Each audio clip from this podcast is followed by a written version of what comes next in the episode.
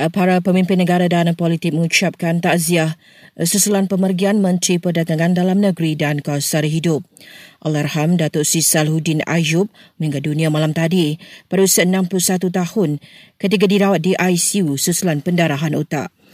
Perdana Menteri menyifatkan Allahyarham seorang pemimpin yang amanah dan mempunyai kepribadian tinggi.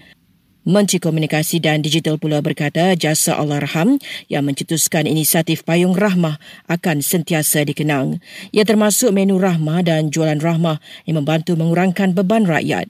Dalam perkembangan berkatan, jenazah ahli parlimen pula itu telah tiba di kampung halamannya di Pontian kira-kira jam 3.30 pagi tadi.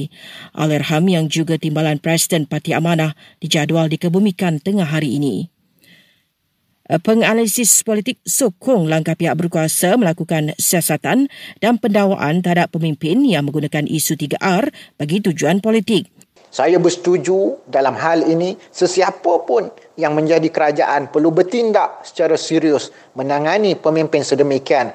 Eh, Dr. Muhammad Taufik Yaakob menasihati semua pihak terutamanya pemimpin supaya berhati-hati sepanjang tempoh berkempen PRN 6 negeri jadikan siasatan dan pendakwaan terhadap segelintir pemimpin politik sebagai pengajaran dan ketepikan persepsi negatif bahawa terdapat pendakwaan terpilih kerana tidak ada sesiapa pun boleh mengatasi ketertinggian undang-undang negara.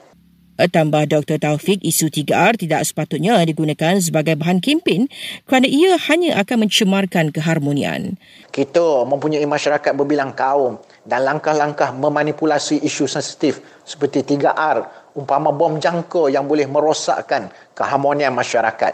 Biro Siasatan Kemalangan Udara menjalankan siasatan terperinci bagi mengenal pasti punca helikopter milik bomba terhempas di Subang kemarin. Insiden berlaku semasa sesi pengujian enjin dan sistem helikopter serta menyebabkan tujuh termasuk juruterbang cedera ringan.